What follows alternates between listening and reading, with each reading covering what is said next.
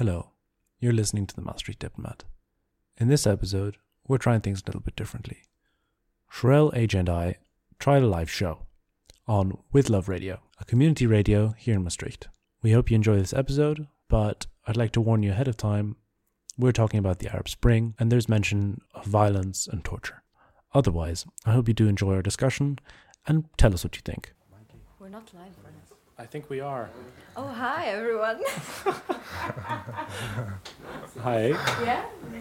Um, we're here in the uh, With Love Radio studio, and this is the Maastricht Diplomat. Yeah, let's just introduce ourselves. Uh, my name's Brendan. And I'm Sherelle from the Maastricht Diplomat, and we're joined by. Ahmed Rifai, thank you so much for having me. Oh, you're welcome. We're really glad we're having this conversation with you. Would you please introduce yourself a bit? Yeah, um, so my name is Ahmed Jawad Rifai. I come from uh, Aleppo, Syria. I was born and raised there. And then I moved to the Netherlands. I uh, studied at the University of Maastricht and I graduated last summer. I finished my thesis. I was doing something along the lines of political science, FASOS. I think the audience know FASOS. And then I moved to Den Haag and to study at the University of Leiden. I'm doing a Master of Middle Eastern Studies. And Michael contacted me to have this show, so I'm really glad to be here today. Thank you. Yeah, thank you very much. Um, some clapping in the background. Uh, yeah, so you've you're gonna or you have written a piece uh, for the Maastricht Diplomat about um, the Arab Spring Mhm. and Arab identity in general. Mm-hmm. Uh, it it'll be up later today, and I first wanted to ask uh, you to elaborate a little bit more on your place of origin, where you come from, and how you got to the Netherlands. Okay, so I was I was born. Ah, MashaAllah, bravo. Some technical difficulties in the studio, but everything is gonna be fine. So, my, uh, yeah, I was born in the city of Aleppo in 1998, and um, I lived there most of my life. I think until I was 12 years old.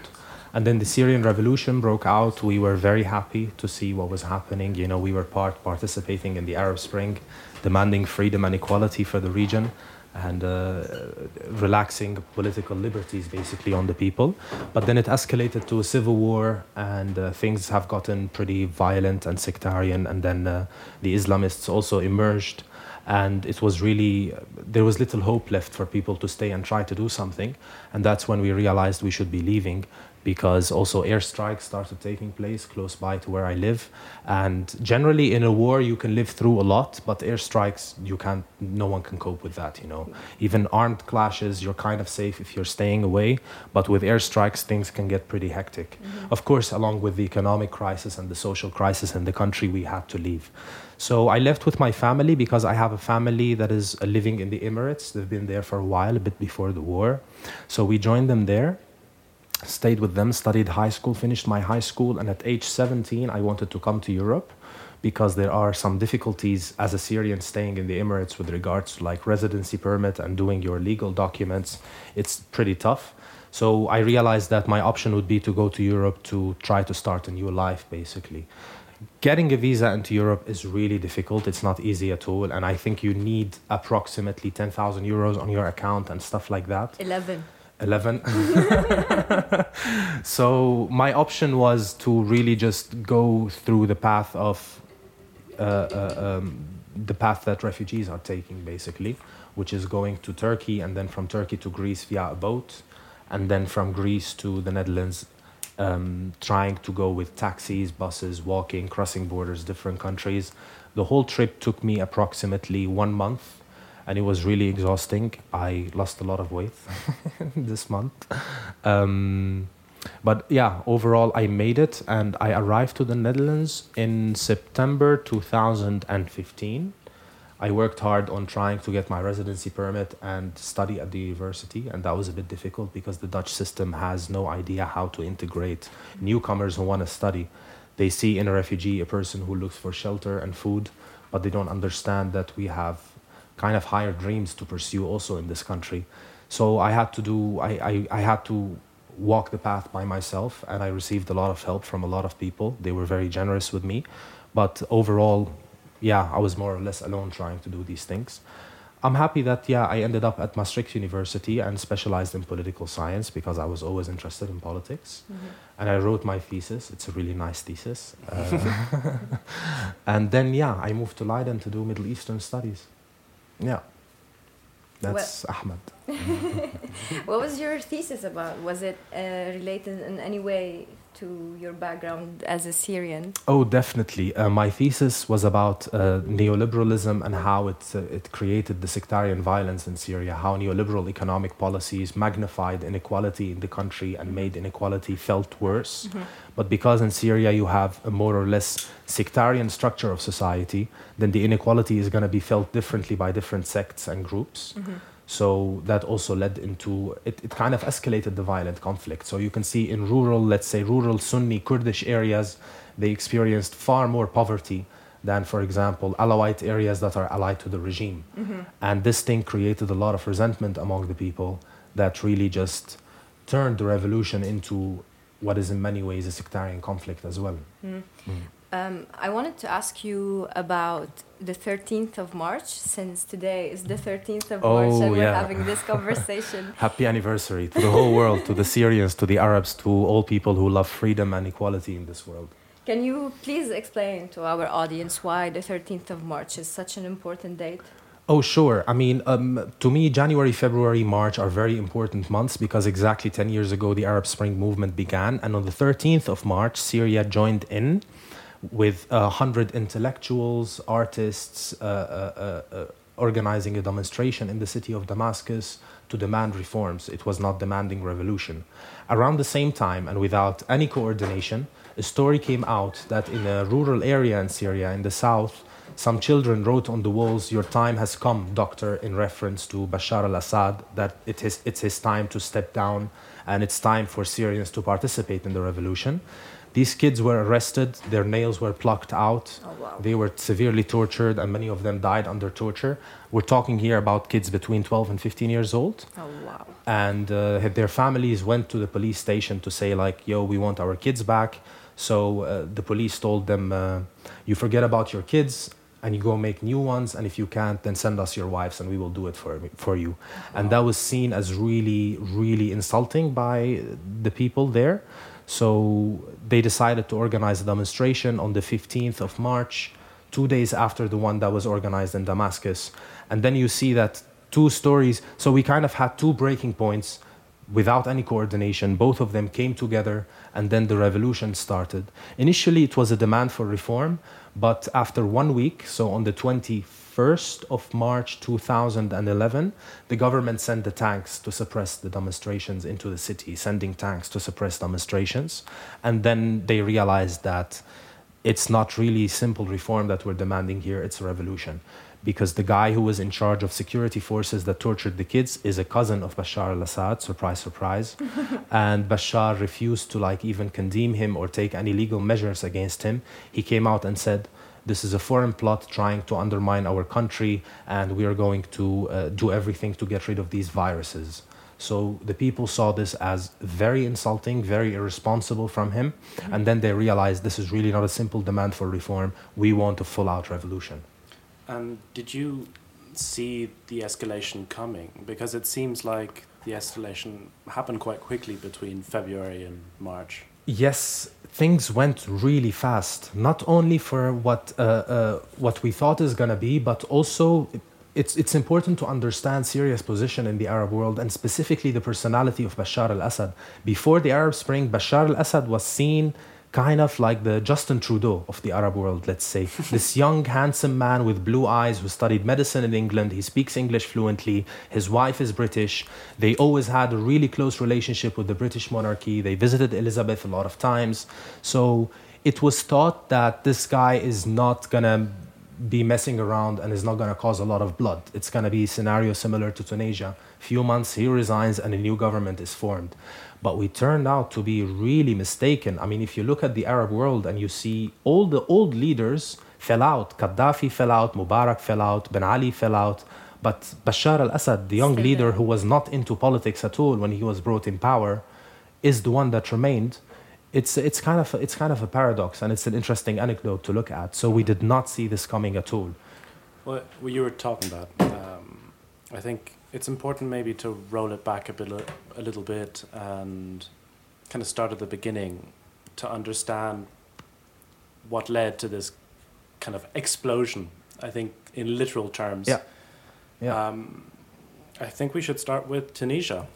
Um, I, it's where it started, and I I think the story in the story in Tunisia it's just it's really wonderful because what in my opinion the story of this young man that sparked all of the revolution Muhammad al-Bouazizi may peace be upon his soul he's a martyr and um, the story reflects the broader idea of the Middle East. So you have neoliberal economic policies causing a lot of inequality in the country that so many uh, people from the young generation, the youth, are forced to do jobs that, uh, uh, uh, that they find really demeaning from, from their perspective. So you have a lot of people who qualified, go to universities, have degrees, but there's underemployment in these countries. And Muhammad al-Bouazizi was one of these young people. He, I think, had a diploma, but he was unable to finance his family and find a proper job. So he started doing street vending and Yeah. he was selling vegetables and fruits. One day, a police officer stopped him and told him that you're selling here illegally. We're going to confiscate your crate. And uh, he started talking back and saying, you know, I just want to feed my family. She slapped him. He got really angry at the police officer and he said, You are fighting people. You're not letting people even make money. How can I feed my family? How can I do this, do that? And then decided to go to the municipality to complain about the police officer. The municipality pretty much told him, Yeah, it's your problem. We can't do anything about it. So he just brought um, a liter of gasoline in front of the municipality, lit himself on fire, and he died a week after in the hospital. Yeah. And he was the spark of the Arab Spring movement. Why do I love his story so much? Because it really shows that it's this global regime of neoliberalism causing inequality, pushing the young generation of people to do demeaning jobs, jobs that won't even make them survive, and then the state comes on top of that to fight them with their uh, w- w- with their well-being, basically, to Uh, prevent them from, yeah, flourishing and reaching their capacities. And this was just after the bust of 2007, 2008. Um, so it was even worse. The situation in all of the Mediterranean uh, was pretty bad, to put it lightly. yeah. So yeah, I, I, I, I can see what you mean. Uh, I wanted to ask something about your article because it's it's really a, an emotional article. Really, you all everyone should read it if you want to understand what's going on in the Arab world. You really should read that. Um, but there's this part in your article where you wrote that it will be easier for millions of Arabs to leave their lands than for tyrants to leave their homes. I wanted to ask you because you are actually one of the Syrian diaspora, Syrian refugees who had to leave their country because they couldn't flourish there. Yeah. So, what do you, as a Syrian refugee and now as a part of the Syrian diaspora, do you think there's a responsibility on your shoulder to reform or to reconcile what's happening there? Because I know it's there for me, you know, there's the survival's guilt. Yeah, yeah. Um, I think definitely the diaspora has a lot of responsibility to try to do something for the homeland, let's call it, to try to do something for back in Syria. Why do they have a lot of responsibility? I think because they enjoy, in, in the most obvious instant, they enjoy a lot of rights and they enjoy a, a larger degree of power where they can, for example, educate themselves, build networks in foreign countries, and try to do something for Syria. Uh, at the second uh, instant, it's it's important because they carry this experience. It is not their children whose uh, parents went through this. No, it is themselves who went through this, and that's really challenging mm-hmm. because after ten years of civil war, the people really lost hope in seeing democracy mm-hmm. anytime soon in Syria. So they don't want to engage in politics, but at the same time, they are the generation that can do something. Yeah. they're There- not only equipped with, as you said, the networks and all that stuff, but also a certain level of wealth and uh, education, Education. access, networking, mm-hmm. definitely. So they have a large responsibility on their shoulders to do something.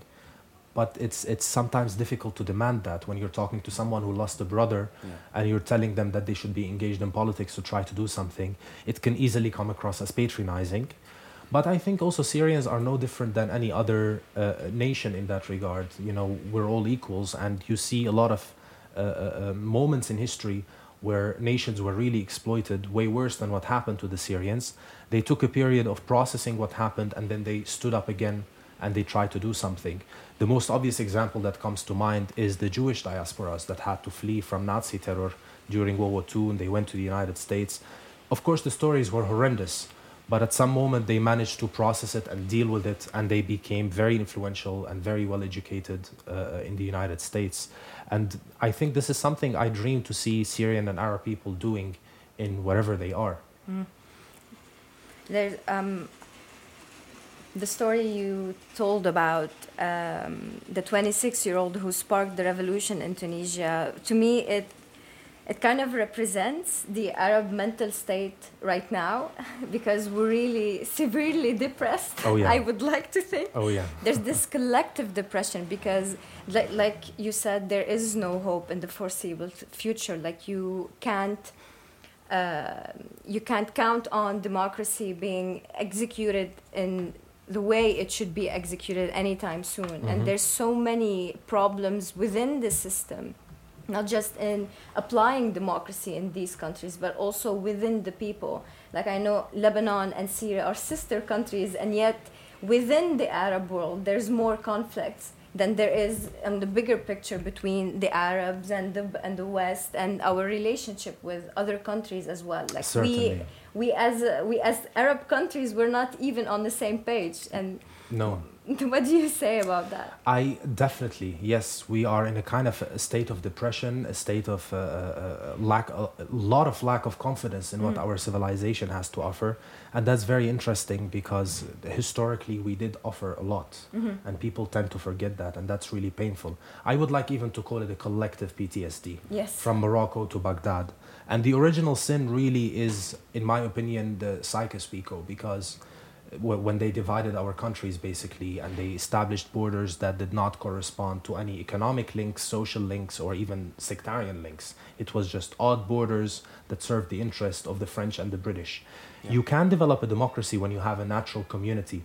But when you're torn between the idea that this is not your natural community because your natural community should encompass the broader Arab homeland, it is hard to see how you can accomplish a democracy. It can inevitably end up sectarian because within the borders that you have, kind of inequality is deeply embedded starting from these borders. Yeah. Yeah. So the people the people are really traumatized because when they tried to do something for the first time in 1916 they were denied they were denied the right to do this Mhm. and they fear that if they look in the mirror again they're going to be denied again and they built up courage after a hundred years to look in the mirror again and say okay let's fight for democracy and they were denied it again Mhm. and that is really depressing whenever you try you fail and every time you try it's going to take 100 years 50 years that is really it, it breaks the spirit of a lot of arab people Yeah, and the narrative is often then that you you can't do it. That that it's impossible for for Arabs then to have their own individual nations. Uh, and that it it ends up being almost a self fulfilling prophecy where you need you need a strong man, you need mm-hmm. um, a how to say a, a, a strong authoritarian and secular state that Yeah. that that wipes away all of the divisions um, all the dissident these groups yeah in the artificial order. borders Yeah, definitely. You also see this with a lot of Arabs. I mean, I wrote about it also in the article. The, the, the sense of defeatism really starts uh, spreading among the people. They really start developing the idea that Arabs are unfit for democracy and that we need a Saddam to rule us. We are we cannot be ruled but by a Saddam. We But started to believe it. Yeah, absolutely, and you know for very good reasons. We also in our culture there is a saying that uh, that goes, um, um, "60 years of tyranny is better than one day of chaos." Now, of course, this narrative gets mobilized and used in a certain way to uh, try to present that okay, we, we would rather have a tyrant than chaos, but people really forget that it's the tyrant that brings the chaos Mhm. at the end of the day. And uh, of course, when your reality is there's nothing very shiny in your reality, it's easy to fall into these thoughts. True. And Yeah. in your article, you all, you also mentioned the geopolitics, um, and you said to assume that the failed Arab states uh, is because of nationalism is all is the same as saying that World War II was because of the Nazis. Oh yeah. Can you say how do you see the geopolitical um, circumstances that played in the failed Arab states? Oh, definitely. Um, I think when people look at the Arab world, also from perhaps a Western perspective, this is the one I am familiar with. They really tend to see oil, oil all the time, oil everywhere, or ideology, because the, the Arab world is known to be very ideological throughout history. It played a significant role, perhaps one of the most significant during the Cold War and uh, people don't know much about that because there are other stories that come up when we talk about the Cold War. But Arab states were key states in the whole Cold War struggle. So people, when they look at the Middle East, it's ideology or oil. You see a lot of liberals trying to say that the Arab Spring is exactly what happened in Eastern Europe. You know, it's it's it's Mhm. you know just as they overthrew authoritarian regimes and established liberal democracies. This is what the Arabs are aspiring to create. The socialists believe that it's all about equality and it's all about this and it's all about that. So everybody is really trying to to to to see the world after their own image, to explain what happened in the region after what they know. And people who are ideological, they use ideology. People who don't know a lot, they say oil because oil is the easy answer somehow. Mm-hmm. But it's more than that. In my opinion, it is geopolitics nowadays, way more than ideology or oil, because when you look at the Middle East with an ideological glasses and you try to have a genuine perspective on what's happening, things don't add up. Mm-hmm. So you have Bashar al Assad, for example, the Ba'ath government in Syria, who is historically known to be secular. In my opinion, in some regards, even more harshly secular than European countries. And we can, we can get back to this point. But then for a secular leader to ally with the Islamic Republic of Iran, this is really odd. This it just ideologically it doesn't make sense to put it like that there's something more than ideology it is perhaps geopolitics that can explain stuff that ideology cannot explain or oil cannot explain mm. or look at the gulf monarchies who more or less traditionally had a salafi or wahhabi understanding of islam which is very conservative very harsh on women if they're not wearing a headscarf very harsh on drinking very harsh on relationships outside of marriage and the law is really punishing any of these incidents Today, they are the ones making peace with Israel, and they are the ones rushing to uh, consolidate everything with the United States and Israel. So, this also does not make sense ideologically at all.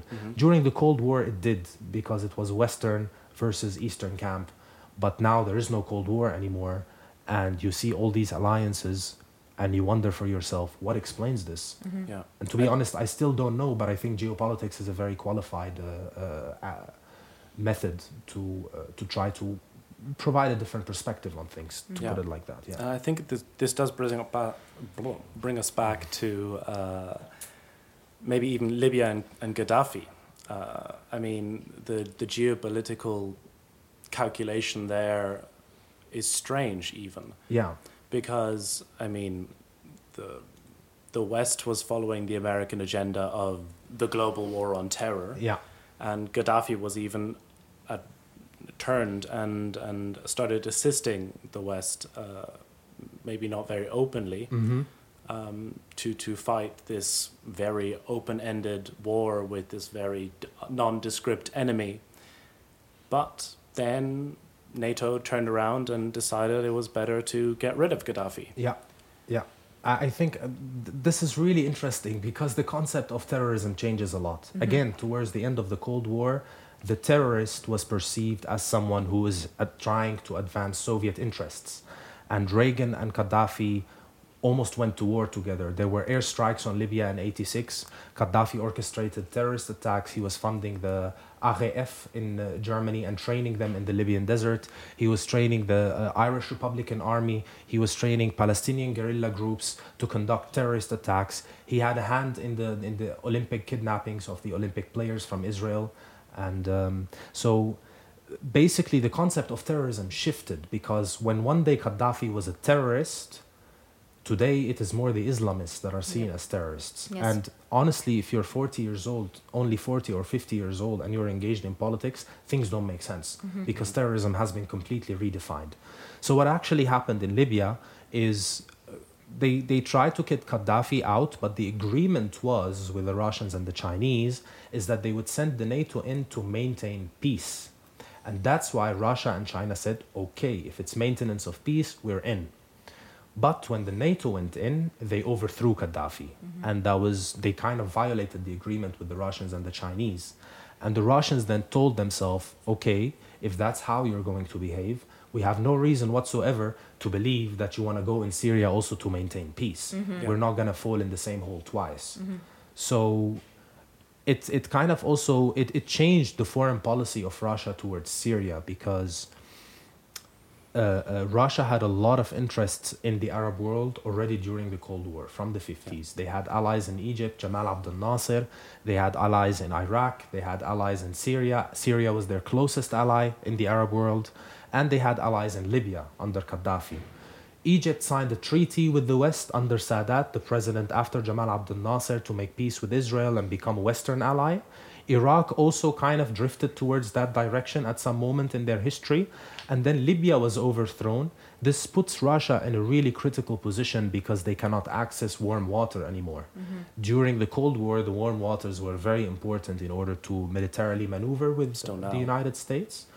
Exactly. The, these, these geopolitical interests survived the Cold War, survived all these ideological struggles, and they live on until this very day. And it, the Syrian water is very important for military maneuvers, but also for, uh, for economic purposes. So now it, Syria is worth the whole gamble because if they lose Syria, It's They- the last Russian foothold on the Mediterranean. Thank you so much. It's really the last foothold, and if they lose it, they it, it will be a major blow that I also do not think uh, Putin personally is able to recover from that. And it's important to say that it's it's it's really interesting to try to explain things also from the personality of the leaders, not only geopolitics. Yes. If Putin is trying to put his picture next to uh, uh, Tsar Nicholas and Lenin, then he understands that if he loses Syria, he will not recover it in his lifetime, Mhm. and he will not be remembered among the great Russian leaders. Yeah.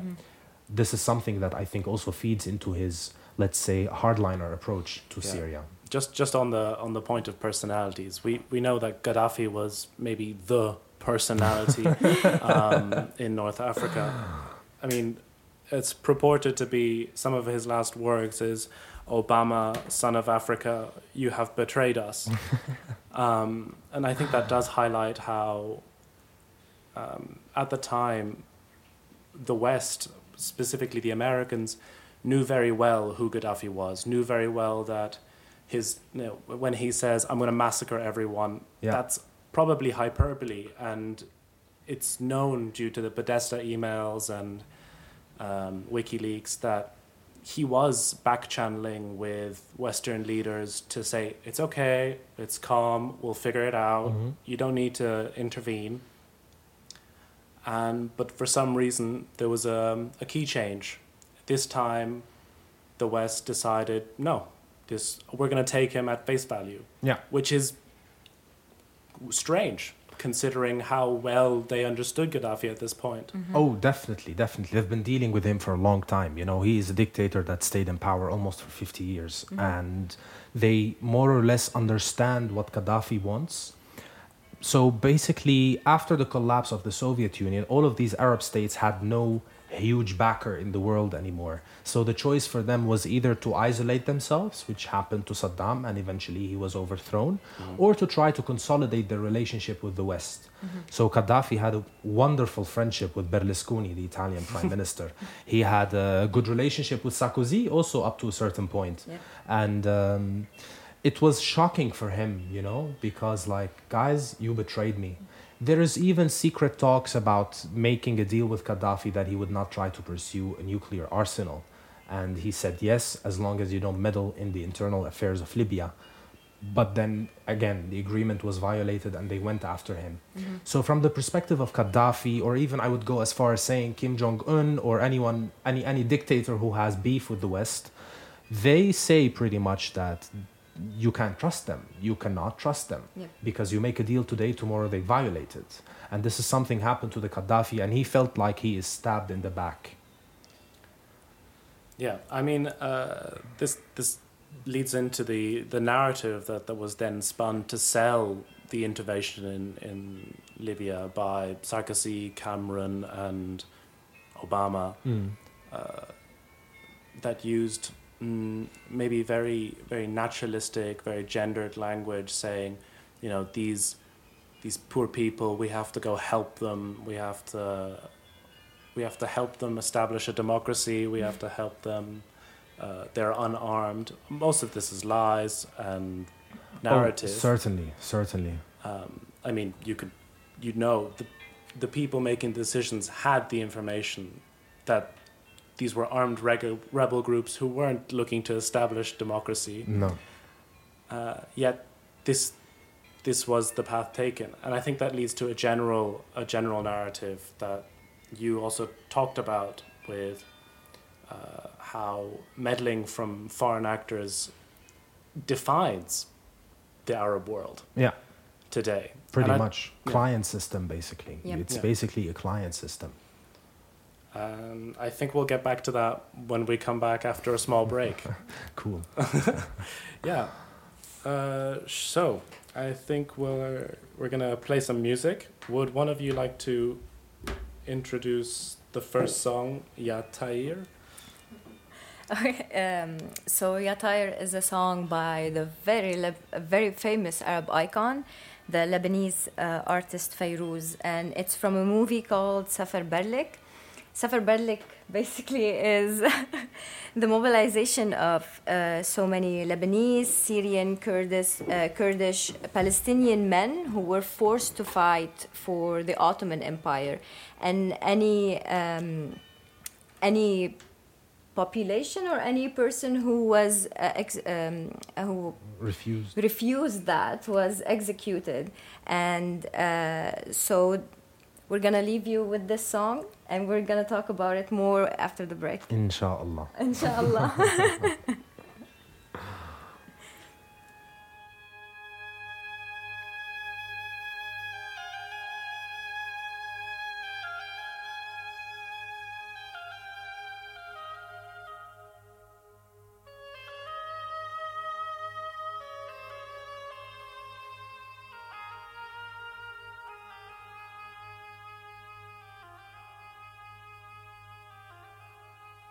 Unfortunately, we can't play the whole song because we don't have the license. So I'm just gonna tell you to pause right here and go listen to and go listen to Yatair by Fayrouz and Arabi al Arab by Mariam Hassan. We'll wait right here.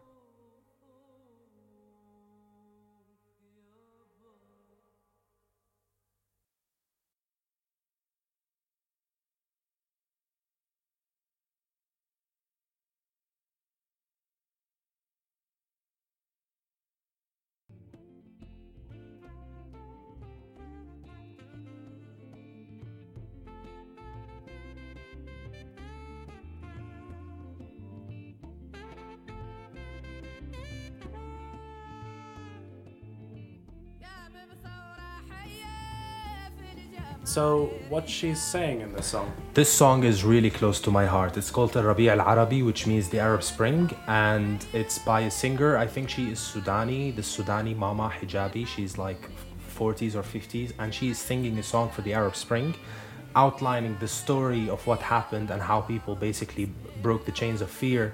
And she is saying, Teach your children the general strike, sleeping in the tents, teach them uh, uh, to be committed, teach them the revolution, basically. Uh, it's a really wonderful song, yeah, I like it a lot. No, it's quite beautiful. I mean, I, I can't understand. the It's what we should be teaching our children as well. And she's from Tunisia, No, I think she's Sudani. Sudani. Mm. Oh yeah. Yes and that brings us back to the first song we put during our break Atai. And uh, the reason why we put this song, we decided to put this song, is because I really wanted to talk about uh, the 1916 famine that happened Mm. during uh, in the Middle East. And I wanted to talk to you especially about it because there's a lot of communicative silences in the way we are taught about our history. So basically, because of the famine, Lebanon lost 40% of its population, and also the famine happened in Syria, Palestine. So basically, the region there. Um, And and this, we this was in 1916. Yes, it was in 1916, and we the way we were taught about it, it was just yeah, a, hap- a famine happened. Yeah, now nothing to to learn much about it. Mm-hmm. And I wanted to ask you if it was the same uh, in in Syria. Did you actually learn about it?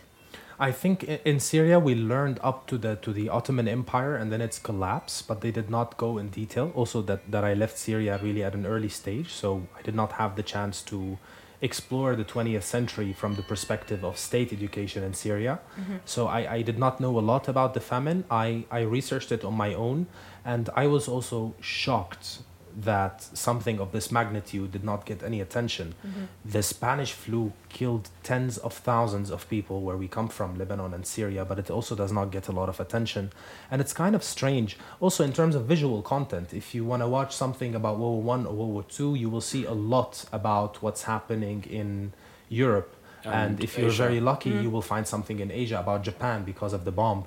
But the war, it's it's a world war, right? Stuff were happening as well in the Middle East, stuff that were really shocking. But there's not much. And I in Syria, I did not learn about the famine of 1916.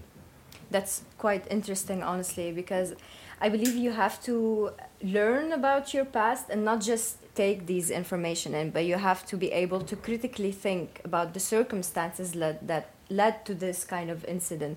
So, um, the way we are taught about history is that they don't introduce critical thinking, so it's just this is what happened. Oh yeah. and this kind of created at least for me a hatred towards my culture because i didn't really understand what was happening. And it wasn't until i came here that i fell in love with my culture. I was always brought up on the idea yeah i have to leave. I have to leave. And this is mm. why your article really hit deep um, because it spoke a lot about the mental state of arabs in general because we are born with the idea that our countries are bad and we have to leave them and yet we are not trained to fix the problems that are there. So the only solution to you uh, that's available to you is to leave.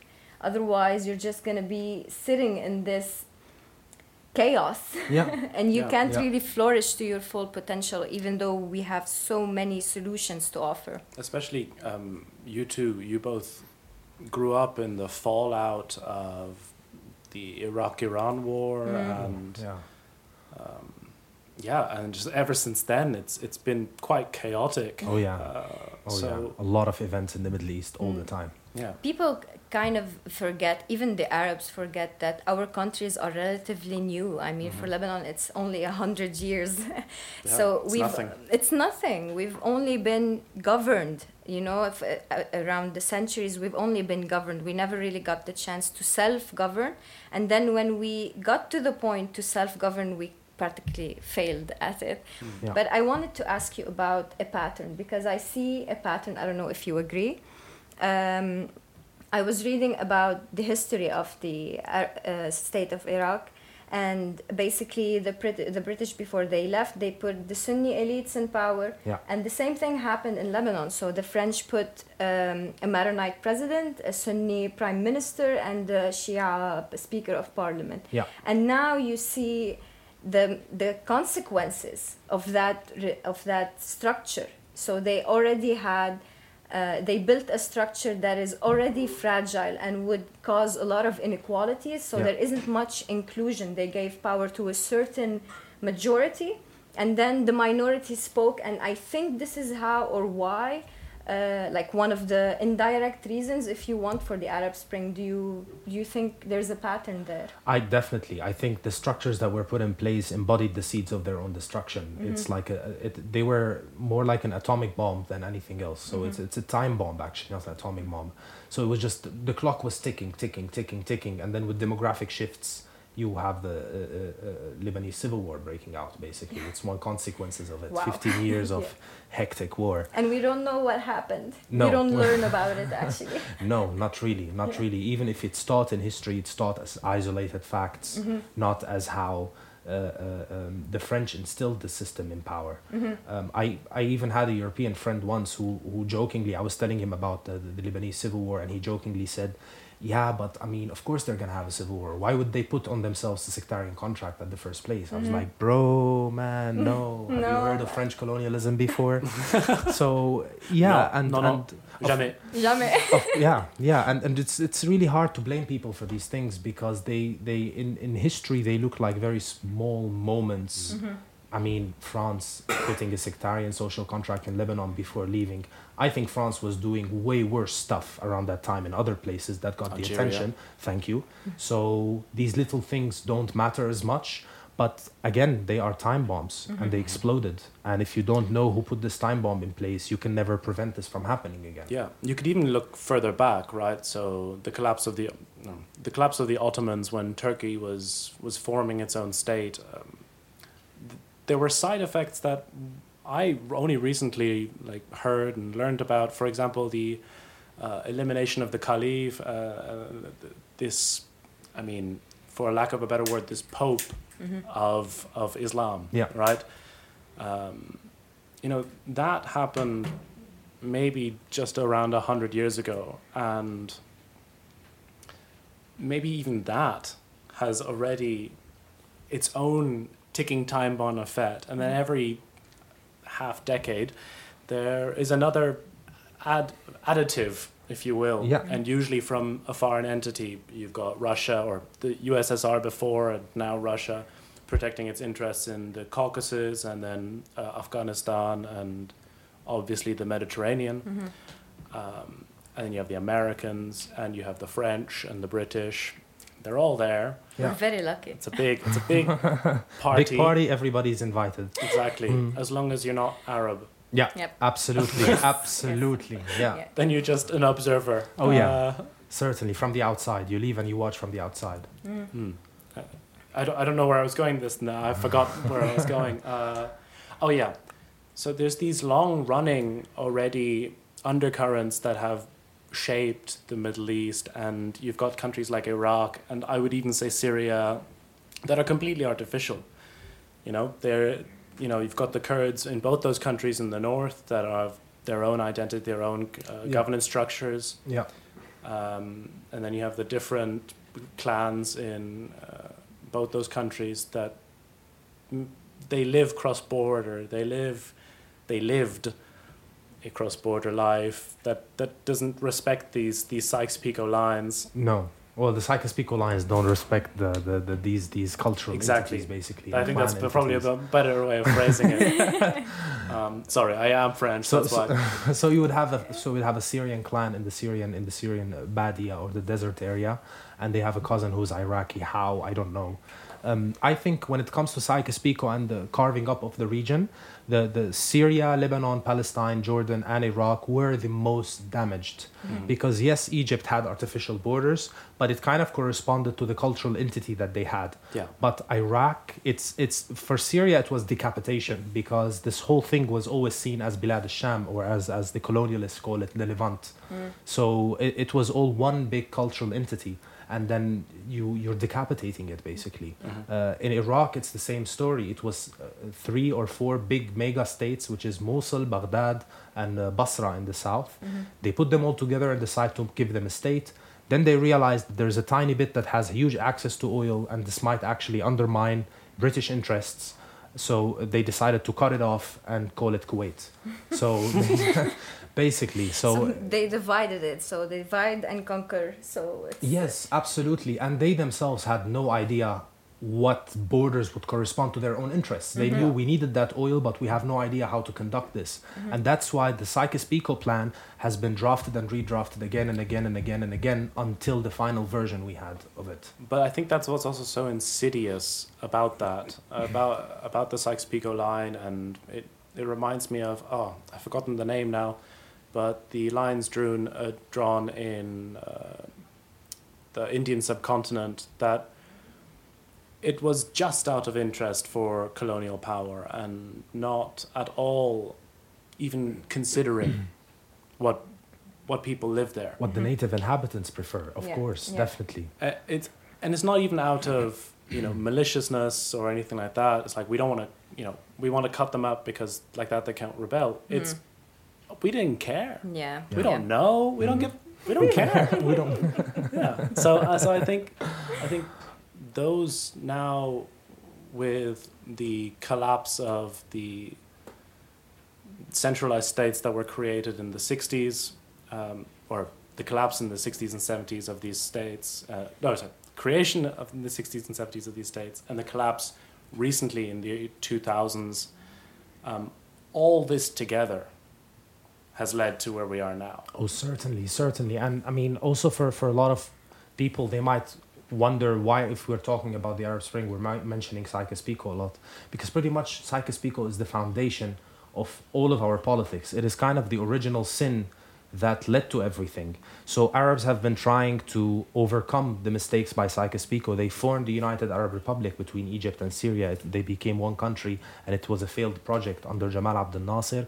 Syria and Iraq had negotiations, and they were very close to becoming one country before Saddam Hussein overthrew the Iraqi government and refused this project. Libya, Egypt, and Algeria also formed something between them. This is why Hafez invaded Lebanon, expansionist projects. This is why Saddam invaded Kuwait. This is why Syria has a lot of beef with Turkey because there is a, a region of Arab speaking Syrians that was taken by the French and given to Turkey. My hometown, Aleppo, had access to the sea. It was cut and given to Turkey, this area. And if you go there now, they speak Arabic but it's Turkish territory. The same thing in the Ahwaz. It's, it's, it was taken by the Shah of Iran. It was given by the British to the Shah of Iran, and it's Arabic speaking people. Also, Saddam went to war with Iran trying to reclaim that territory. So, for us, we still haven't settled about our borders. Mm-hmm. And then that is the paradox. If we still are not satisfied with the borders that we have, how can we have a democracy? Exactly. Yes.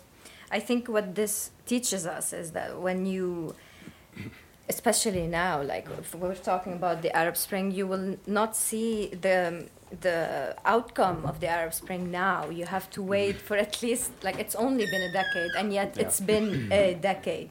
So you can't really see what's gonna happen now. You have to wait. This is the beauty of history. You have to you have to wait. You do an That's action now. Yeah the pain exactly. You do an action now and then centuries later you're still talking about it because it was such an important event and here we are talking about Sykes-Picot even though it's 2021 Oh, yeah. so Yeah. but I wanted to ask you something uh, that you mentioned in your article you said nowhere the shifting geopolitical priorities of regional and global actors seem more apparent than everyone's favorite war on terror which Mhm. often satisfy western fantasies can you elaborate what you mean in that sentence Yeah. Um, what I meant by satisfying Western fantasies, to me, I had the image of my brain of a magician. You Mhm. know, you just focus on the outcome, and he does the trick secretly. So you're just very obsessed with the outcome. And unfortunately, this is what the West has been obsessed with for the last 20 years since the 9 11 attack. Whenever there is Islamic fundamentalism emerging, this gets all the priorities. It gets all the attention, the media attention, the public attention, etc., etc. But this overshadows the fact that uh, uh, uh, uh, a lot of dictators had a hand in fostering these Islamic groups. So, for example, I also mentioned that Bashar al Assad actually did reforms to release political prisoners, most of which were jihadis. So, you're kind of having, you're breeding a monster in your prisons. And once you see that the whole world turned against you, you release this monster to kind of tell the whole world if you want me out, this is the alternative. So work with me to get rid of these terrorists in brackets. And then Trump came to power, and he is someone who resembles this perfectly, you know. No human rights, no regard for democracy whatsoever. We saw it in his own campaign. Mm-hmm. the only thing that is that matters actually is going after Islamists. But be it with rebel groups in Libya, be it with Islamists, with ISIS, with Al Qaeda, they did not, all of them combined, they did not kill as much as any single Arab dictator. So it is kind of the value system we have in place is really troubling. And why does it satisfy Western fantasies? Because it seems like it's something they're looking for. They mm-hmm. hope to see it there so that their priorities can shift. the Because- representation Exactly. Telling the West you have a responsibility to help these people democratize because you screwed them over throughout history, mm-hmm. this is a difficult task. But telling them to send airplanes to bomb ISIS, this seems much more convenient. Yep, exactly. You have the us versus them. It's much more clear to say mm. that Islam is a mm-hmm. terrorist religion than actually saying that you kind of screwed up in the past. So it makes a clear entity towards which you identify or against which would- you would identify. You would compare yourself exactly. Absolutely. And you know, this is fascinating because the whole beef between Islam and the West is 20 years old, mm-hmm. but Western people know seem to know so much about it, seem to be so engaged and seem to have strong opinions about it. But Sykes-Picot that happened 100 years ago, the Algerian war that happened almost 50 years ago, 60, Yeah. 70 years ago, there is not much known about it. So it seems like also our approach to history is very selective. What we choose to remember, what we choose to know about, mm-hmm. because you would think that after a hundred years of Sykes-Picot people know more about it and people understand how it shaped the region. Mm-hmm. Yet when you talk to them, the only thing they can think about is the 9/11 and the terrorist attacks, etc., etc. Mm-hmm. So how so? How did we end up here? Yeah, I mean, as you said, Algeria was even part of the predecessor to to the European Union, the European communities, because it was still part of France, um, and that wasn't even that long ago. Uh, so yeah, exactly. Uh, I think I- uh, this also generated an idea of how we saw ourselves, and uh, the philosopher Edward Said actually coined the term Orientalism Yeah. because it was the way how the West orientalized the, the, the visual or the representation of the Orient. And at some point, we started to fear ourselves. Absolutely. It's uh, to me it is really fascinating because what he is saying is that this West invents a place they call the Orient and it's somewhere out in the universe. It is not actually the Middle East. Mm-hmm. it is But- what's east of Europe. Yeah. Thank you. But the thing is, when it, this Orientalism gets also internalized by Arabs, so that when they watch Hollywood and they see the typical Arab, for them also it is somewhere out in the universe. they don't make the link that they are being humanized. Mm-hmm. It's just somewhere out there. They, It's always they- further east. Yes, yeah, it's a bit more further east. Thank you. So it, it's really interesting because I, I like that you mentioned Edward Said because for him, both incidents are colonialism. Mm-hmm. The one that is establishing the discourse and the one that is swallowing the discourse without questioning it. They both feed into this, let's call it neo imperialist culture. Mm-hmm. Exactly, yes. You mentioned, uh, Sherelle, you mentioned something about uh, normalism when we were uh, hyper normalism, normalization. My bad, my bad, bad. No, I'm misspeaking now. Uh, when we were talking privately, and I think if you could, uh, that that that really relates to what's being said now, and I think if you could explain how you view this in uh, Lebanon and and, Mm. and more. Gladly. I mean, um, hypernormalization is basically it's a failed system. Let me speak for Lebanon. I can't speak for the entire Arab world, but No, for can't Lebanon, you? No, I can't. Oh, Shit. oh, okay. Well, I'll turn this off then. I mean, um, the people know that it's a failed system. The government knows that it's a failed system. And the government knows that the people know that it's a failed system. And yet we're still living in this normalized world. And this is what's actually called a hyper normalization because you're living in a state of denial and you're trying to fix uh, the consequences of a problem rather than fixing the problem itself. And you're living as if it's normal you know and it's seen in the government in lebanon right now. And this is why the 17 october revolution happened. Because we see the um, inconsistencies and the, the the problem within the system. And we're trying to communicate that but still the people in power are not seeing it or they're acting as if they're not seeing it because if they do actually see it i mean what what are they going to do? These are the people who started the civil war actually forgave themselves after the war and they took over the took over powers. They're still they are our prime minister the speaker of parliament the president is actually was the former general of the lebanese army and he was part of um, of the civil war and it was an, a severe battle between between the Lebanese army and what was known as the Lebanese forces they were acting together against Syrian uh, I think you you can also elaborate on that they were fighting against uh, Syrian army and then uh, they fought against each other because they That's- won Yeah. it's it's such a weird concept It to talk about. It was a it was a huge mess, and no one talks about it. And I think this hyper we need to wake up out from this hyper normalization. I think the Arab Spring is the quintessential of this because people are waking up, this is not right. We we are not living a normal life, so we have to wake up from it. And the revolution in Lebanon changed this narrative. It made people aware that our system is failing and we need to act now. And the people in power are not doing much. So Yeah. this Uh, is what hypernormalization is. I think both of you hit uh, similar, similar, I guess, conclusions for both uh, the internalization of Orientalism and this kind of hyper normalization you get. Mhm. Um, Yeah, because it's for us, it's also normal that Islam equals terror. You know, Mhm. b- this is what's coming to a conclusion. You know, but I was I sent a YouTube video about the explanation of Orientalism to a friend of mine in Lebanon, and she was like, I wasn't aware of that. Even philosophers in the Middle East who talked about this are not even known in the Middle East. There's a lot of lack of communication and education and institutional uh, education. You don't know about this. Civil war is not even taught. You don't even talk about it. Everything you know is culturally based, and this creates more problem.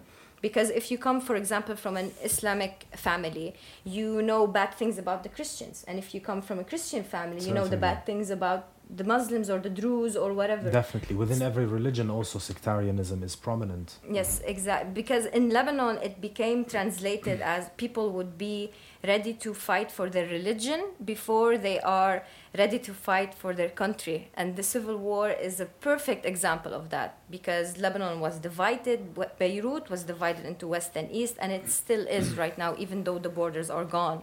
Even though there's no physical fighting, there's still cultural tension. And I don't know if you. I, I definitely agree. And you know what? Sadly, from the people's perspective, this makes sense because fighting for their country was always fighting for the greater Arab homeland. When that completely failed, they need to fall back onto something. They mm-hmm. people cannot live with an ideological vacuum. They need to believe in something. Mm-hmm. And since there is no solid alternative waving in the air, since all the projects of Arab unity were based upon blood, mm-hmm. people start looking towards different directions. So you have a lot of Lebanese people starting to come out and say, "Oh, we're not Arabs, we're Phoenicians." or some a lot of Syrians coming out and saying, "No, it's not the Arab identity, it's the Sunni." Mm-hmm. Or a lot of people in Iraq welcoming the Iranian invasion. I call it invasion and imperialism even, and they say, "Yeah, because it's the Shia identity that matters." So they, they, they need to fall back onto something. They need mm. to be part of a greater formation. And since Arab nationalism failed, then it is religion, Islam, or sect. Yeah, exactly. Because Arabs in them, within themselves are not united. No. There's problems within Lebanon, and then within Lebanon and Syria, and then within Lebanon, Syria, Palestine. Like all of the countries are fighting with each other. So if they're not united, how can you form a good Arab state? And actually, I wanted to ask you about it because you mentioned it in your. Um, in your article, there's a lot of there's this fear discourse of pan-Arabism, Mm. the state the state of united Arab countries. Would you think it's a good idea, and how do you think it would work? I don't want to cry. Um, um, yeah, it's it's it's a. I do think it is a good idea. The question is the how. Mm-hmm. So there is a lot for us to gain from each other, and also if I look at the Europeans from Portugal to Poland, it's one union, but you guys speak a million different languages. It's mm-hmm. not a common identity, mm-hmm. and historically it doesn't correspond to anything. It was just imperial wars that ended up in so much war that they decided to stop war and form a union, and now there is a pure artificial identity with a lot of reaction from right wing people that refuse it.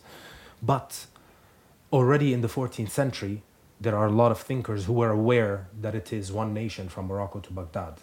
There is a lot of ethnicities, there is a lot of sects, but we talk about it uh, uh, as politically one nation. Culturally, we're not all Arabs. We have Kurds, we have Assyrians. It's very diverse and it's really ancient communities.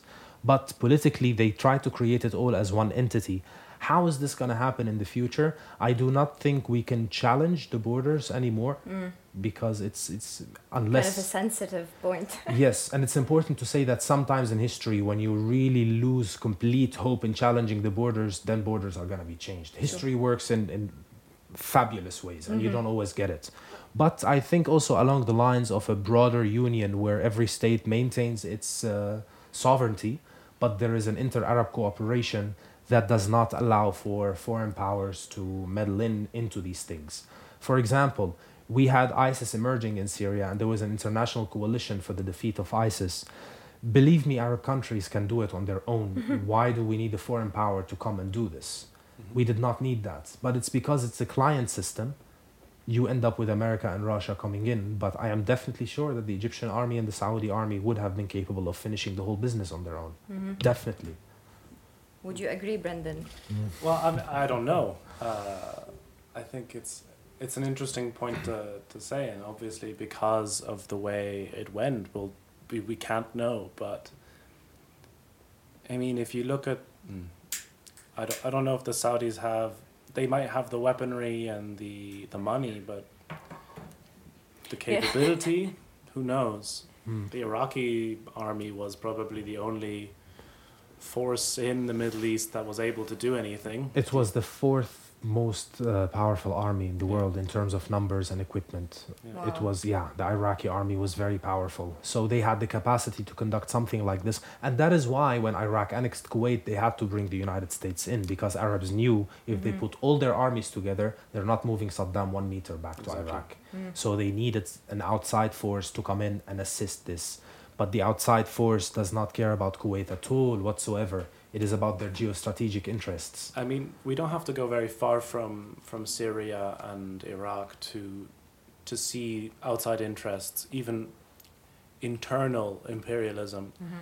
with um, the Turkish, uh, Iranian, and Saudi interests, and to a growing degree the Israeli interests in in the region, and who's in between all four of these, like this perfect square of We are the Poland in the Arab world, man. We're smashed by Iran from one side and from by the other camp from and from Turkey from the north, the south, Saudi Arabia, and we are just stuck in between. Yeah. This is what I was talking to about, about a friend. It's interesting that you said uh, you're the po- like the Poland of the Middle East. I, I said the exact same thing. I think it's it's amazing uh, how unfortunate the geography and the situation like just Your geography is your destiny, and we Yeah. yeah we have not a very lucky geography. I mean, it's exceptionally lucky, but it's not very lucky. It's it's it is it is a very historical place. It is very rich, and it's very it, it contributed to the world a lot.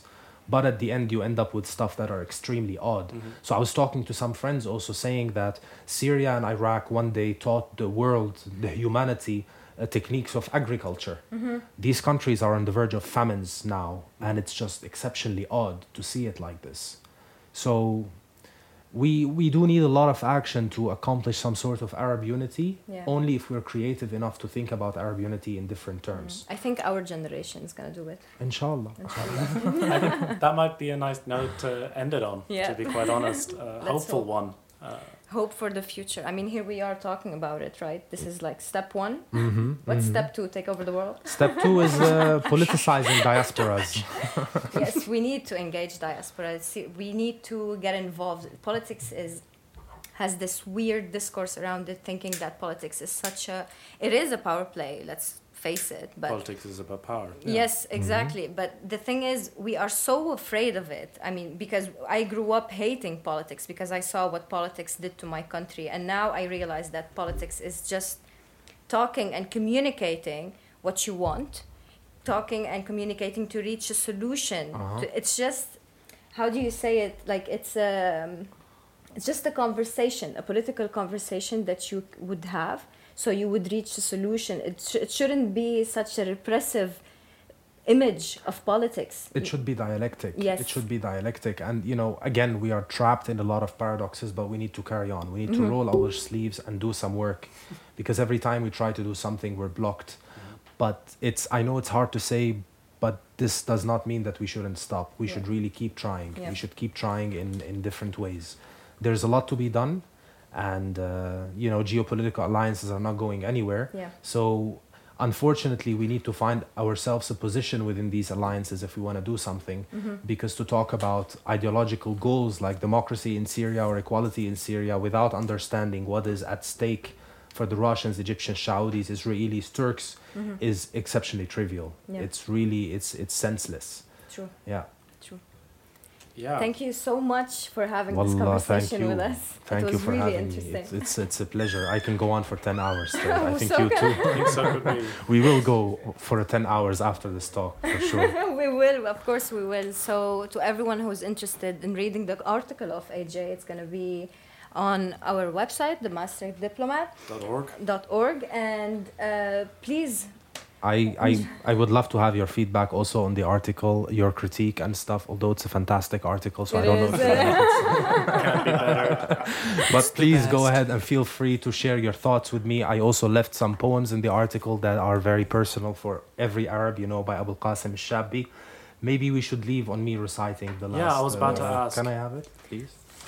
I don't إذا think we الشعب have it. يوما أراد الحياة فلا بد أن يستجيب القدر ولا بد للقيد أن ينكسر ولا بد لليل أن ينجلي أو بالعكس Can I read it in English? I it's- don't think we have it. We don't have it? Okay, No. so you can Google it. It's Abul Qasim al-Shabi, The Will to Live. You guys have cell, cell phones and smartphones. You can do it. Thank you so much for this wonderful talk. I look forward to having conversations more and more. The Middle East is not going anywhere. Imperialism is not going anywhere. And we are not going anywhere. yes.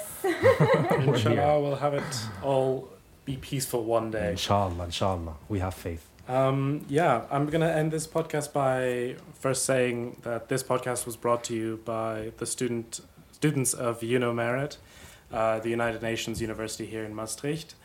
Uh, we are the Maastricht Diplomat recording in uh, With Love Studio, so thank you very much for hosting us. And we're going to fade out on a song. Which song did we decide on? Mautini. Mautini. We're going to cry so much. Oof, yes. Would you just Oh. tell us quickly what this song is about? No, you go ahead. No, I can't. I'm gonna cry too. Oh, me, I can. Uh, no, this is. We have to mention this because it's very hard to talk about such subject without mm-hmm. coming to tears because it's very personal and very emotional. Seeing that you came from that and I came from that, and we, here we are talking about it as if it's something very jolly. Oh yeah. Oh yeah. Yeah. We're able to smile. That's already an accomplishment, to be honest. Yeah, it's a, it's an accomplishment. So we're gonna leave you with this song. It's a it's a it's a wonderful song. It's it's it's very well known among all the Arabs. It's called Mautini, my homeland, and it's really beautiful poetry written for Arab homeland. Not mentioning the name of any specific state. It's for all Arabs, and the Iraqis adopted it as their national anthem after Saddam. So in the in the Iraq post Saddam, um, it, it's a wonderful song. It makes a lot of people cry. Um, if you cry, remember Arab homeland. Thank you so much. We love you. Salam alaikum. Thank you very much.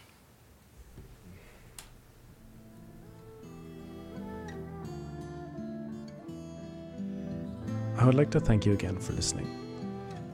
Unfortunately, you can't play these songs, but I insist you go listen to Mautini by Ayar Yunan. I also wish you a lovely day and hope you enjoyed this discussion. You can find more of the Maastricht Diplomat on our website, maastrichtdiplomat.org, or on Instagram, Facebook, Spotify, just generally on the internet. So I wish you a lovely day and hoi hoi.